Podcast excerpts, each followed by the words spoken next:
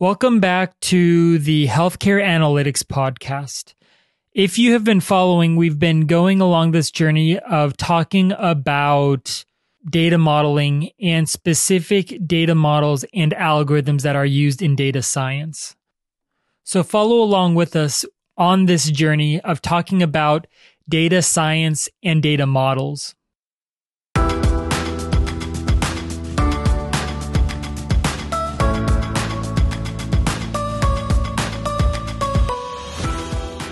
In the previous episode, I talked about some fundamental principles that you need to know about data science. I talked about supervised versus unsupervised learning, about what classification algorithms are and what regression algorithms are.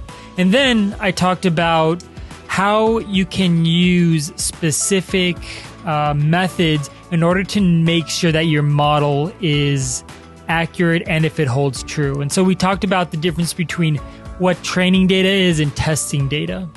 So if you have any questions about those specific topics, feel free to go back to the previous episode to talk about these foundational principles that I'm going to touch on in these next episodes.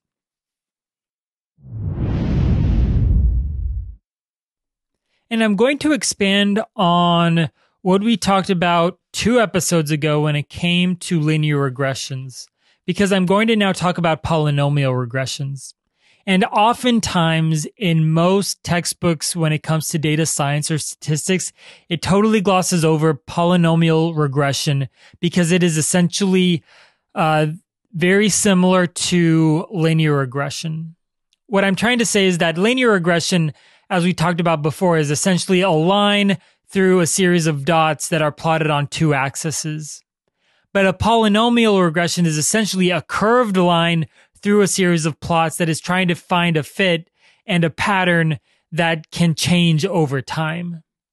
And so I'm going to talk about specific ways that polynomial regressions are used in our everyday lives that affect uh, the ways that we make decisions. So if somebody comes to you and they say, Hey, I've worked on this specific model and it's based on a polynomial regression all you have to know in your mind is, oh, all this is is a regular regression with a curve in it or a few different curves. And polynomial regressions can look in many different ways. It can look like an S curve where it starts off very, very slow at the bottom and then it explodes and then it caps out. You can also have it be like a snake or a wave pattern that has specific measures over a, a given number of time. It can also look like a bell curve, right? And so it can look like, for example, if you're measuring IQ of a specific population, then you can take a polynomial regression and you can say, well, there are very, very few people who are on the one side of the bell curve, and then there are very, very intelligent people on the other side. But most of the individuals fall in the middle. And so all of these can use polynomial distributions and polynomial regressions in order to show these results. And mathematically, this is how polynomial regression works that is different from a linear regression. A linear regression is fundamentally based on uh, the the formula for drawing a line on a chart, right? So it's it's based on the mx plus b equals y formula that we all learned in middle school or high school. But a polynomial regression adds in another series of calculations depending on the kind of polynomial regression that adds a curve or a rate of change to that specific line. So that rate of change could be different depending on what you're looking at and what you're trying to fit within your data but essentially that's what it is is essentially it's an expansion on a linear regression to give it a curve based on specific formulas or specific items within that formula but one of the things that you need to know is that the readouts for a linear regression are almost the same as a polynomial regression. So what I'm trying to say is that if you have a coefficient, a standard error, you know what a p value is and you know what an r squared statistic is, then you can know how to read and understand a linear regression as well as a polynomial regression because all of these same kinds of ideas and or concepts hold true for both kinds of regressions. And, and that's the same with any regression. There's many kinds of regressions, but the most common are linear regressions and polynomial regressions. In my mind, a linear regression works if you're just talking about a linear relationship. And so if something changes, then something else will change to that same effect over a given number of time or at extremes. But what a polynomial regression does is it looks at those extremes or those off cases and it says, well, with these off cases or these rare results, do we have a change in our regression? So without going further into the weeds about what a polynomial regression is, how you can calculate it, I'm going to go into some examples of everyday lives that you see polynomial regressions. And most textbooks, most pieces of information will gloss over polynomial regressions because they just take it for granted. They say, oh, this is just kind of the same as a linear regression, so you don't really need to know it.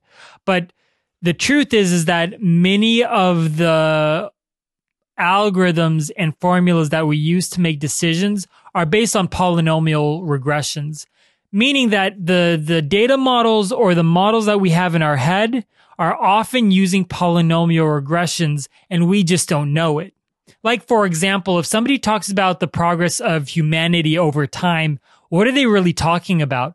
Well, most likely they're talking about the economic productivity of industry over time. And so if you look at that starting from, let's say the industrial revolution to today, it's going to be a polynomial regression.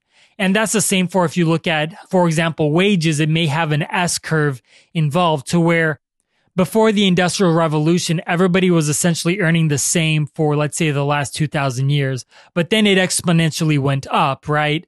And so that exponential result makes your curve or your curve go exponential or make it look like it's going to go on forever. But then if you look at some studies in the past, let's say 20 years, what they're arguing is that for the average person, the average amount of wages is capping out. And so you have an S curve there that you're looking at. And so what people are wondering is, can we stack up S curves on top of each other and essentially extend human progress over time? And if we stick to technological progress, for example, then you will see that these kinds of polynomial regression patterns are very, very common because nothing necessarily goes up in a straight line, as they say. And so you always have rate of changes when you are talking about things when it comes to the extremes. And that's the same with a bell curve, right? If you're looking at human intelligence, or if you're looking at operating performance of specific companies, you will have some companies that are on the very, very far right of the bell curve who are outperforming everybody else. Then you have the average, and then you have the very, very low performers that are very, very few, but still can survive in a specific market. And if you look closely, then you can start to understand that most relationships aren't linear, but they are polynomial, meaning that there is a rate of change built into that relationship that is very, very difficult to identify at first. But over time or on the extremes, you can start to see those relationships change. Because if, if you look at, for example, an individual who's born in the late 80s or early 90s who's let's say a millennial, right? I can say, "Oh, great, like technology has always increased every single year that I've been born. But if I don't have history on each side, then I can't know that somebody who was born in the Roman period would say, well, my average wage wage was just about the same as somebody who was born 500 years after, like, let's say the birth of Christ. But there is some point at which that relationship went parabolic, right? And it went exponential. And so for the past, let's say 150 years, it's gone in a seemingly line straight up, although that's not necessarily true. And there are countless other examples that I can explain about how there's rate of change built into a relationship. So for example, if you look at how radioactive something is, then there's a half-life built into it. And so if you look at that half-life, then you'll understand that, for example, in Chernobyl, right now, 30 years afterwards, since the half life is about 30 years, in 1986, it had the full potential of radiation. But now, since it's more than 30 years afterwards, then it's half as powerful as it was when Chernobyl happened in the in the first place. And so over time, the rate of change that half-life is affecting the total number of radiations or the amount of radiation so that it's decreasing in half every 30 years. And this is the same for a lot of things. You can have performance, right? And so that 80 20 rule of 20% of the people make up 80% of the economic output. Well, that 80 20 rule can essentially be plotted out on a polynomial distribution. And you can show progress with technology. So, for example, there's this thing called Moore's Law that it it says that the amount of computational power essentially doubles every 2 years. And so if you bought a computer 2 years ago for that same cost, you can get 2 times more computational power or memory. And I can go on and on about the different examples that you can see in real life about the nonlinear relationships that are built into our everyday lives. Um, when it comes to cost, when it comes to the ways that uh, we build our habits and many other things.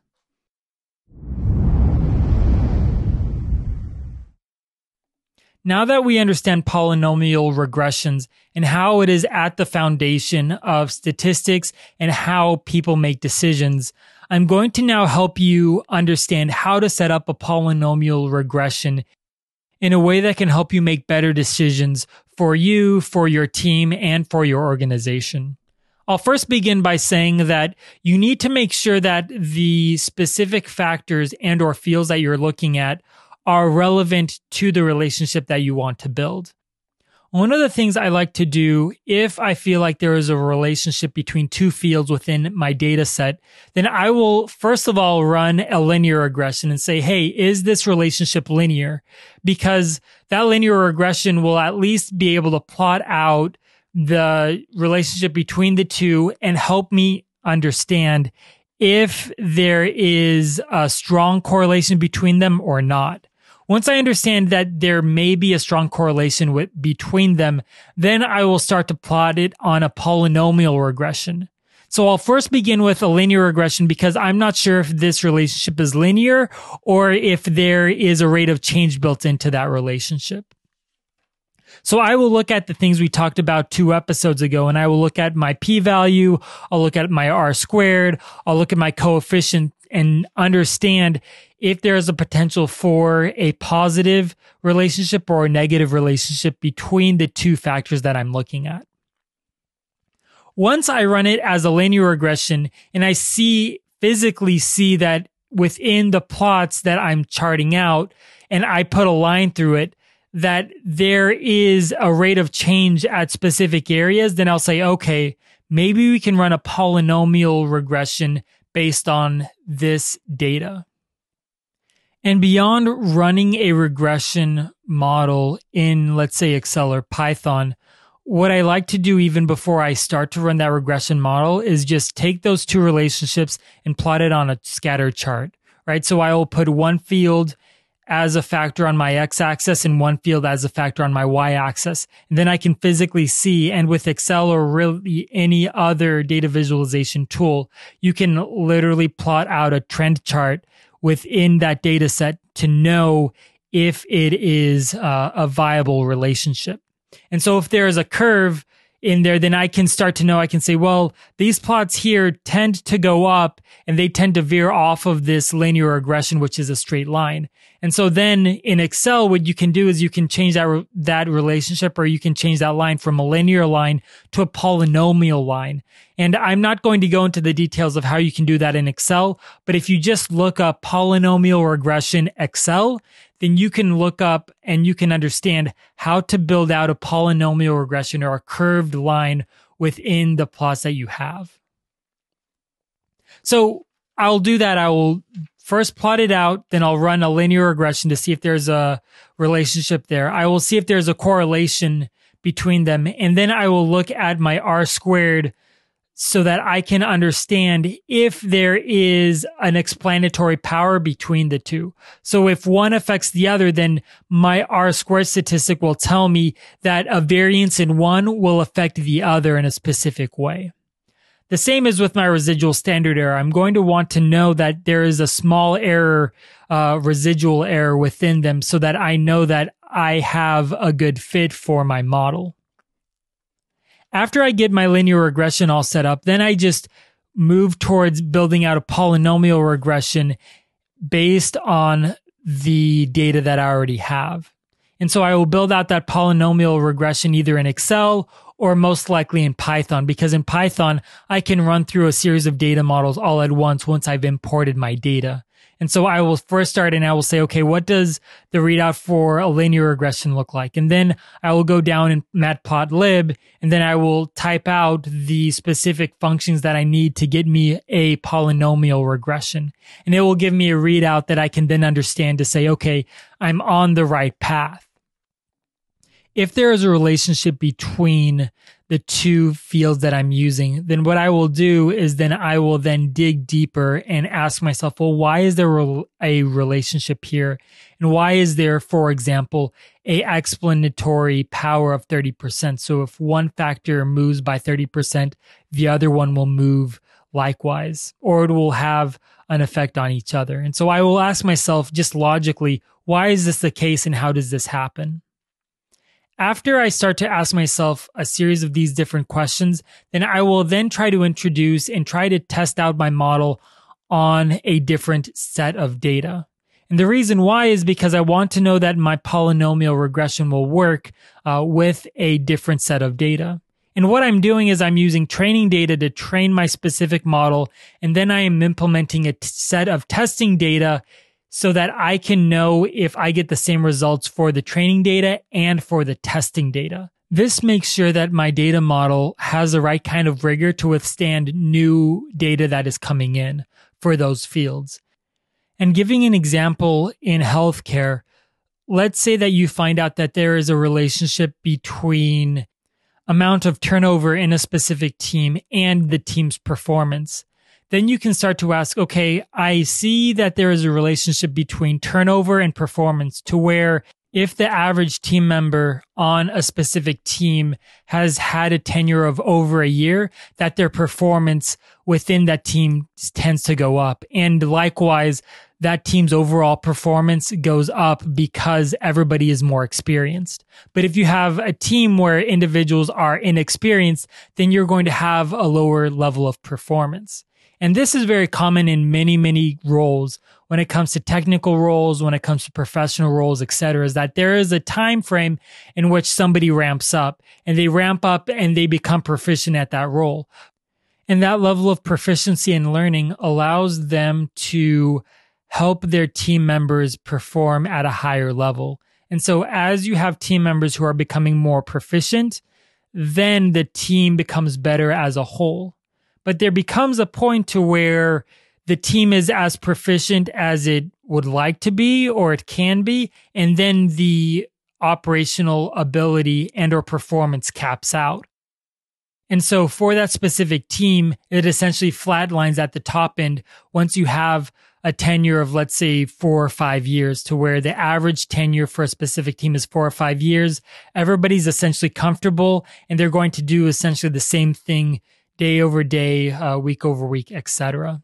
And you see this in many different roles from nurse nurses to uh, mid-level managers to even teachers and firefighters and officers is that their learning curve at the very very beginning is uh, very sharp but they're able to withstand that learning curve and increase their performance over time but then there becomes a point to where it maxes out and it just levels out. And so if you look at that over a series of time, then you can say, okay, if I have a polynomial regression or a polynomial distribution and I can look at the data, then that essentially looks like an S curve where those with a high turnover have lower performance and those with a very, very low turnover have higher performance, but over time it's capped out or it maxes out.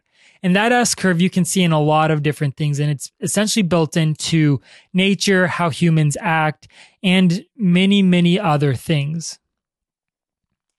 And as a leader, you can take advantage of that, right? And so if you can look at your performance of your team over time. And you can say, well, I have these individuals on my team that the average tenure is, let's say three years, but I know that statistically the operational ability and or performance of my team is going to max out if the average tenure is five years. So what if I move these two different people to other teams so that they can learn other things? And so if you move individuals around between different teams, then their performance can essentially increase over time so that they are able to learn more and be able to advance in ways that they wouldn't have been able to advance if they stayed on one team. There are many other ways that you can look at statistics and polynomial regressions as far as how to improve your leadership ability, how to improve your team and your organization. But fundamentally, one of the most important things is to understand that polynomial regressions are built into a lot of the decisions and a lot of the concepts that are provided to us on a daily basis. And so if we can start to understand that there are relationships between specific indicators and or specific metrics, and we can start to tease that out so that we can become a better leader and a better practitioner. And what I mean by practitioner is specifically that there are specific ways that we can explore new ways of doing things. And one of the ways to do that is through experimentation and through data analysis. And if you are able to experiment more, then you are able to, at the very least, become a better leader and become a better scientist. Because the foundation of science is essentially statistics, or it is at least one of the foundations. If you don't know statistics, then it's very, very difficult to know science. And so if you are working with a lot of scientists and or a lot of practitioners in healthcare, then one of the good tools to have under your belt is statistics because all of science essentially runs on statistics. All of math does. A lot of software on the back end runs off of statistics. And going into the future, this will be more so the case.